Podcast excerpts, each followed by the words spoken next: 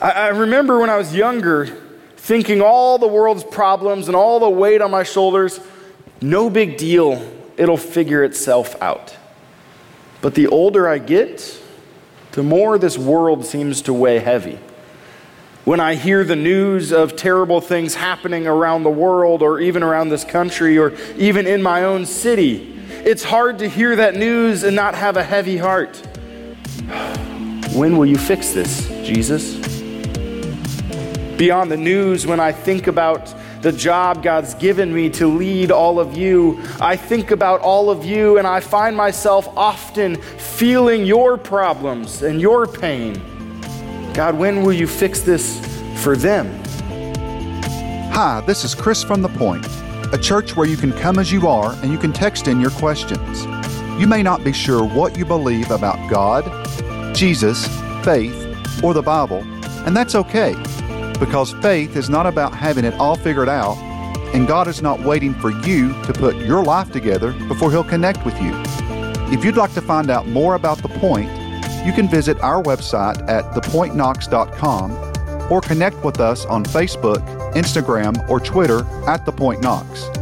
Don't hesitate to contact us or join us in person every Sunday morning at 10:30 a.m. We pray this message has an impact in your life or at least makes it easy for you to connect with God where you are. Morning. We as a church want to be a people who organize our life around being with Jesus, who organize the way in which we get up in the morning and the things that we do when we come and we go.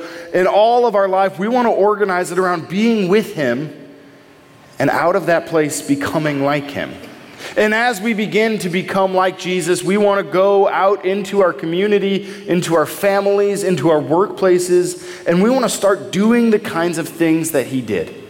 Because we believe that when we commit ourselves to these three things, out of that, the people around us who are far from God, who maybe have been told you're not good enough or God doesn't love you the way you are, the people who have all kinds of questions and confusion because of hurts from the church in the past, hopefully will see in you and in me Jesus Himself. And as they see Jesus in us, hopefully we can begin to share Jesus with them in such a way that they will want to join us on this journey. But sometimes, being with Jesus and becoming like him gets really, really difficult. Specifically for me, I find that the older I get, the more life seems to be difficult and challenging all the time. Do you have that problem? Here's, here's what I mean by that. When I was 18 and, and barely had to pay rent and was just off to college and life was going great, I could be carefree and just focus day to day what's going to happen right now.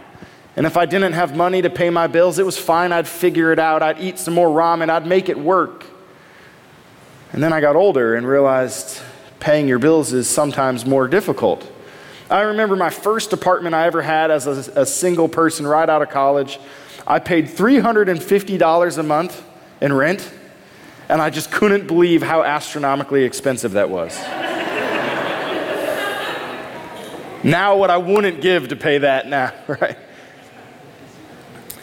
I, I remember when I was younger thinking all the world's problems and all the weight on my shoulders, no big deal, it'll figure itself out. But the older I get, the more this world seems to weigh heavy. When I hear the news of terrible things happening around the world or even around this country or even in my own city, it's hard to hear that news and not have a heavy heart. When will you fix this, Jesus? Beyond the news when I think about the job God's given me to lead all of you. I think about all of you and I find myself often feeling your problems and your pain. God, when will you fix this for them? When will you heal the things they're walking through, the hurts they're holding on to? When will you fix this, God?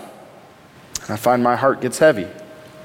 And then other times I find I think about my family. I have three kids, and they're wonderful most of the time.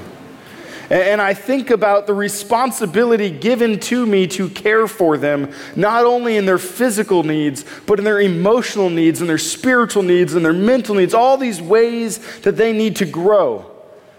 And sometimes I think about that and I pat myself on the back. I'm doing great. And then I look at my wife and realize mostly because she's doing better. And other days I look at my kids and I realize they're just like me complete broken messes, and it's probably my fault. And sometimes the cares on my shoulder, the burdens I'm carrying, have nothing to do with the state of this world or the people I care about or my family that's so dear. Sometimes the cares have to do with shame and regret for things I've done or things I've said. Anybody ever been here? You make a joke that nobody laughs at, and for three days you're beating yourself up. Why did I say such a stupid thing? Why did I do that? And there's this extra weight on your shoulders for the things you said that you shouldn't have, or maybe the things you should have said when you didn't say anything. And, and you find yourself beating yourself up over and over and over again with more and more cares and troubles. Weight on your shoulders. As we seek to be with Jesus, the way we're beginning that as a church is by learning to practice silence and solitude. To slow down from all of the noise and from all of the busyness, to unplug from all of the distractions, to simply sit with Jesus and say, Jesus, what do you have for me today? What do you want to do today? And today, as we look at how we spend time in silence and solitude with Jesus, we're going to look at what it means for us to cast all of our cares upon Jesus. To be still and know that He is good and that He is God and that you can trust Him in all of your fears truly stand no legitimate chance with Him. A couple weeks ago, I had the joy of doing my annual hike on the Appalachian Trail. And I was hiking with a guy from Louisiana. His wife and him regularly live stream because their church only live streamed for a period during COVID, and then they stopped. And so, because she just had a baby and they're often at home with a kid that's sick or all kinds of reasons, they join us from Louisiana on a regular basis. And he was talking to me about his wife and how they met and about the kids that they have. And somehow that got to talking about my family. And along the way, I shared something with him. I said, You know, this is really strange, but probably about once a month, I just have these overwhelming thoughts of like, what would happen if I didn't have my family? Because you guys hear those stories sudden car accidents or house fires or random tragic moments. What would happen if tomorrow I lost everything? And as I was telling him about this, he said, You know, Adam, it sounds like you deal with a lot of anxiety. So I, I guess you're right. Now, I've never really paid too much attention because I thought, well, I'm, I'm pretty good at eventually dismissing it and moving forward. What does this mean? And he began to share about some of his wife's struggles and how walking alongside her with anxiety can be such a wonderful joy to do, but also a challenge. How do we help and care when somebody else is overburdened, sometimes about legitimate things and sometimes about things that we really just need to let go of? What do we do? And, it happened, I was recounting this conversation a couple days later with someone else on the trail. But yeah, as I, I realized just how much anxiety I probably don't even notice I'm feeling. I feel kind of guilty because I know we should not feel anxiety, right? Like, that's not how I should feel, but I do feel that way. Is there something wrong within me? And this other guy said, Adam, the fact that you recognize it for what it is and it doesn't control you but for a little while, and then you're able to give it over to God and continue moving forward. That proves that you're just human.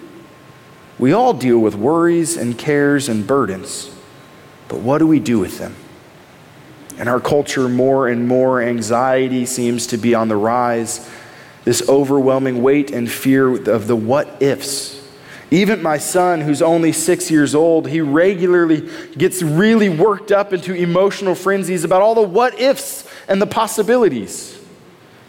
And I have to remind him how about you start just right now with the what next? See, the truth is, the infinite list of the what ifs and the cares and the worries and the burdens, the more we dwell on that, the more it has the power to cripple who we are and who God's made us to be. So, today we're going to look at a guy who I think experienced himself quite a bit of anxiety in the book of Psalms, this is a book of songs that were written, poems written by a collection of about four or five different individuals. And these poems and these songs were written to express all kinds of emotion, all kinds of pain, all kinds of sorrow. This one in particular was written by King David.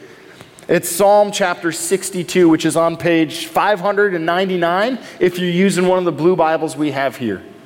King David if you don't know much about him, he was considered the greatest king Israel ever had. Not only was he wildly successful in his military campaigns, and did he conquer all kinds of land, and did he push out all kinds of idolatry, not only did he do all of that great stuff, he also prepared for the building of the temple. He brought the Ark of the Covenant, this sacred promise of God's presence, back to Jerusalem. He helped turn the hearts of people to worshiping God. He's considered a man after God's own heart. But he was the smallest of his brothers, the shepherd in the field who was often overlooked. He played the harp and the lyre, he sang songs, and he wrote poems. And if you read the book of Psalms, a lot of his songs were filled with hurt and pain and sorrow. So here's Psalm 62 for you today. For God alone my soul waits in silence. From him comes my salvation. Now, real quick, when we hear salvation, because of our Christian culture, oftentimes what we immediately jump to is God saves us from eternal damnation. What we immediately think about salvation is that God rescues us from punishment. But this word stems from Latin, which means salve or healing ointment. He says this For God alone my soul awaits in silence. From him comes my healing, my restoration, my salvation. Are you in need of that healing today? He alone is my rock and my salvation, my fortress.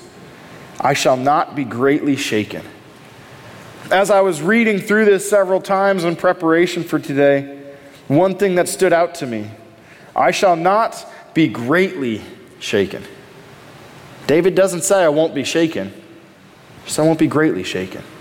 The truth is, all of us at some point in time will be shaken. Something will challenge your worldview, your life situation. Something will challenge you. Will it shake you to the point of crumbling? How long will all of you attack a man to batter him? Like a leaning wall, a tottering fence. David shifts his poem away from this declaration that he waits on God towards the people who are coming against him. How long will you attack a man to batter him? They only plan to thrust him down from his high position. They take pleasure in falsehood.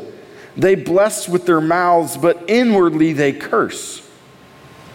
See, for David, the burden he's carrying at the time is people who have ill will towards him, people who speak kind words to his face, but behind his back seek to tear him down. People who are envious of his responsibility, of his role, of his title, of his life, and are seeking with everything in them to destroy him. Just a couple Psalms prior in Psalm 55, he describes a different kind of enemy an enemy who is actually a dear friend who betrays him, an enemy who sh- should be one amongst the brothers of faith, but instead that enemy turns against to destroy him. He continues in verse 5 For God alone, O my soul, wait in silence, for my hope is from him. He only is my rock and my salvation my fortress. I shall not be shaken. On God rests my salvation and my glory, my mighty rock, my refuge is God. Trust in him at all times, O people. Pour out your heart before him. God is a refuge for us. I love that verse here, this psalm. David, he spells out his problems and his pain. He spells out, God, I want to trust in you and not be shaken. But here's these burdens coming against me, these people who seem out to get me. Trust in him at all times, O people. Pour out your heart before him. God is a refuge for us. I know in my own journey, in my own faith, oftentimes I'm hesitant to pour out the things I'm feeling and experiencing before God. What if I bare my soul, I lay it all out there, and God answers with silence? What if I cry out in pain and the suffering doesn't go away? What if I seek Him with everything in me and He seems far and difficult to find? What if? Trust in Him at all times, O people. Pour out your heart before Him. God is a refuge for us. Those of low estate are but a breath, those of high estate are a delusion. In the balances they go up, they are together lighter than a breath. See, for David, says it doesn't matter if you're in a lowly estate, you're poor and you're broken. If you're in a wealthy place, you have it all together and everything seems good. Your entire existence is like a breath, a delusion. In moments, it can be taken from you. It can be destroyed by your own actions or somebody's against you. Everything you've spent your life to build, like a breath, is gone. Put no trust in extortion. Set no vain hopes on robbery. If riches increase, set your heart not on them. Once God has spoken, twice have I heard this that power belongs to God, and that to you, O Lord, belongs steadfast love, for you will render to a man according to his work. David, he ends this song with this I have heard God speak that power belongs to him. Steadfast love belongs to him. See, when we find ourselves overwhelmed with the weight of this world and the burdens and the cares and all of our struggles, we need to be reminded that all power belongs to Him. All love, all hope, all joy, all peace, everything we need in our time of trouble belongs to Him. And in turn, like a good father, He freely gives it to us in Psalm 55, that psalm I mentioned just a moment ago, I, I want to share with you another verse that he says. He says this Cast your burden on the Lord, and he will sustain you. He will never permit the righteous to be moved. See, in David's Psalms and his singing and his praise to God, he declares, Look, all of your burdens, everything that makes your heart heavy, everything that is difficult to walk through, give it over to God. He won't let you be moved. Now, what he means by that, he won't let you be moved by other things he writes, is not that he won't let you go through the difficulty or the sorrow or the pain, but that he will be enough that no matter how heavy those burdens are, He'll be there with you, He'll be there for you. He'll give you everything you need to stand firm against that hardship, against that pain, against that sorrow, and say, even still, I trust in God. Even still, I believe all love is from Him, all good is from Him, and I can wait upon him. When it comes to casting our cares upon God, I think for myself, part of what holds me back from that is this thought that maybe I got myself into this mess, I should get myself out of it. When I find myself overwhelmed with terrifying thoughts about my family, I often tell myself, like, I know this isn't real, or I know this isn't something I can control, or I know that God will be enough. And yet, that burden persists. So in 1 Peter, there's another reminder about casting all of our anxiety upon Him. And this is where I want to end today. Here's what it says Humble yourselves, therefore, under the mighty hand of God, so that at the proper time He may exalt you, casting all your anxieties on Him because He cares for you. I love how Peter connects these two things. First, humble yourself. And out of that place, give everything over to God. See, when I find myself overwhelmed with the things I shouldn't have said or done, or, or the worries and the pains and the burdens of what life might bring or what it is bringing, or, or how I care for other people, when I find myself carrying this heavy load, more often than not, I'm believing that I have it within me to carry that heavy load. It's only out of the place of humility that says, I can't do this. I can't carry this burden by myself. I can't fix all the what ifs and solve all the hurts. I can't be everything to all people. In fact, I'm hardly something to most people. Like, I can't do this. But God, you can. So I wait for you. I trust in you. I'm going to give all of my cares over to you. When you and I begin to practice this, your anxiety will not disappear overnight. Maybe it will, but probably not. There's a possibility that today you'll say, God, here's the thing that I'm burdened with, and tomorrow you won't be burdened with it. But more than likely, I think you and I will give these burdens to God. Say, God, I can't do this. And when we stop in silence and solitude to say, Where are you in the midst of this burden, of this pain, of this care, of this anxiety? God, where are you? I believe more often than not, more often than taking away the burden or the care, God's going to say, I am with you, and I care for you, and I care for these burdens too.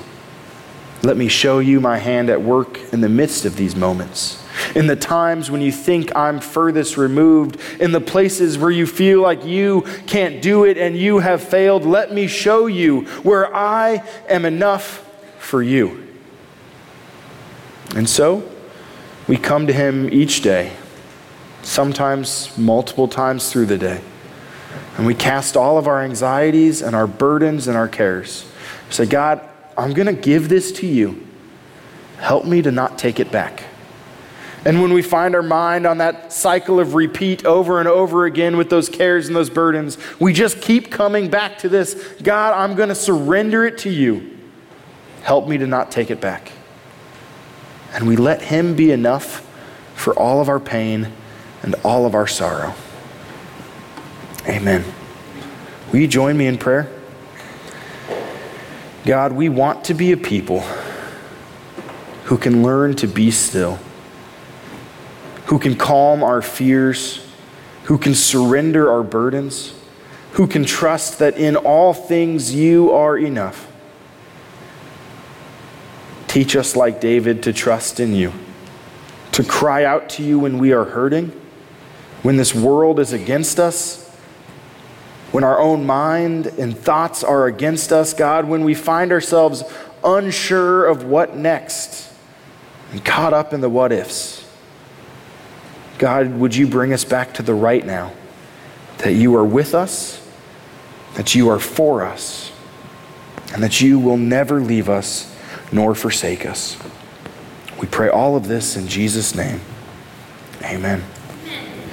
Now, this is the part of the service where usually you guys have texted in questions, and I do my best to try and respond. What questions do you have today? Yeah, we got some. We got a couple all over the place. That's exciting. Um, the first question that came in says, "Is it true only 1,000? No, 144,000 people go to heaven?" No. Great. All right. Okay. Uh, if you want 30 seconds or more, here you go. Uh, there's a verse in Revelation that talks about the 144,000. It's been misinterpreted, very drastically misinterpreted, to say only 144,000 are going to heaven. That's not at all what we see in the rest of Scripture. Um, it's actually symbolic, referring to 12 times 12 times 1,000, which in numerical uh, revelation means like the fullness of everybody of all time and all places, everyone. So it's a big number, bigger than 144,000. Good, good, good. What? How stressful would that be? Okay. Next question. I think we were in the ESV version today. Yes. So this question says the NIV version of Psalm 62:2 says, "I will never be shaken" and has no greatly in it. Why would one version emphasize that and not the other? It's a great question. And without looking at the Hebrew, I would just have to say, I don't know. Um, Hebrew translation to English translation is kind of difficult.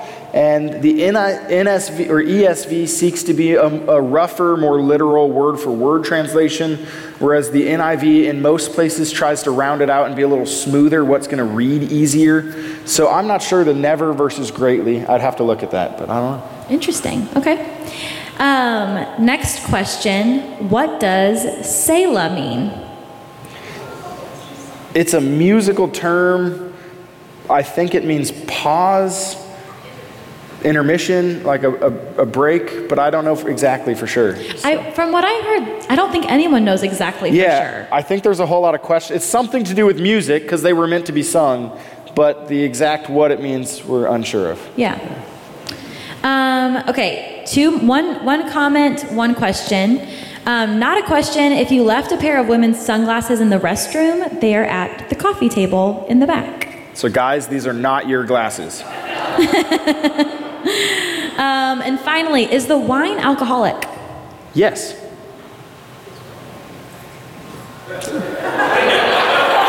That's also why we have the grape juice in the middle for those who, um, for whatever reason, need to not have wine. Um, so it's usually alcoholic because it's actual wine, because that's what Jesus drank and what he gave was wine. And uh, for anybody who tells you Jesus' wine was uh, grape juice, no. Uh, sorry. When he made 600 gallons of grape juice at a wedding, I mean, of wine at a wedding, nobody said, wow, this grape juice is delicious. Uh, found some keys over here. Also good to know if you get to your car and you can't get home. What is there's some keys. Looks like it's got like a bottle. Is that your husband's. Oh my gosh, those are my keys. All right. If you want to get into Emily's house later, You had to do that, Matt. You had to do that right then. Okay. any other questions? That's it. Excellent. Next week, we're going to be talking about how to keep track of your stuff. Uh, as you go this week, receive this blessing. May the Lord bless you and keep you. May he make his face shine upon you and be gracious to you. May he look upon you with favor and give you his peace. Amen. Amen. Have a great week.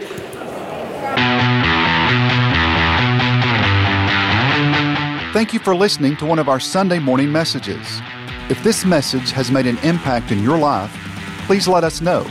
Simply fill out the Contact Us page on thepointknox.com. And if you'd like to be a part of supporting the Point Ministry, simply go to thepointknox.com forward slash support. Don't hesitate to contact us or join us in person every Sunday morning at 10:30 a.m. We pray this message has an impact in your life or at least makes it easy for you to connect with God where you are.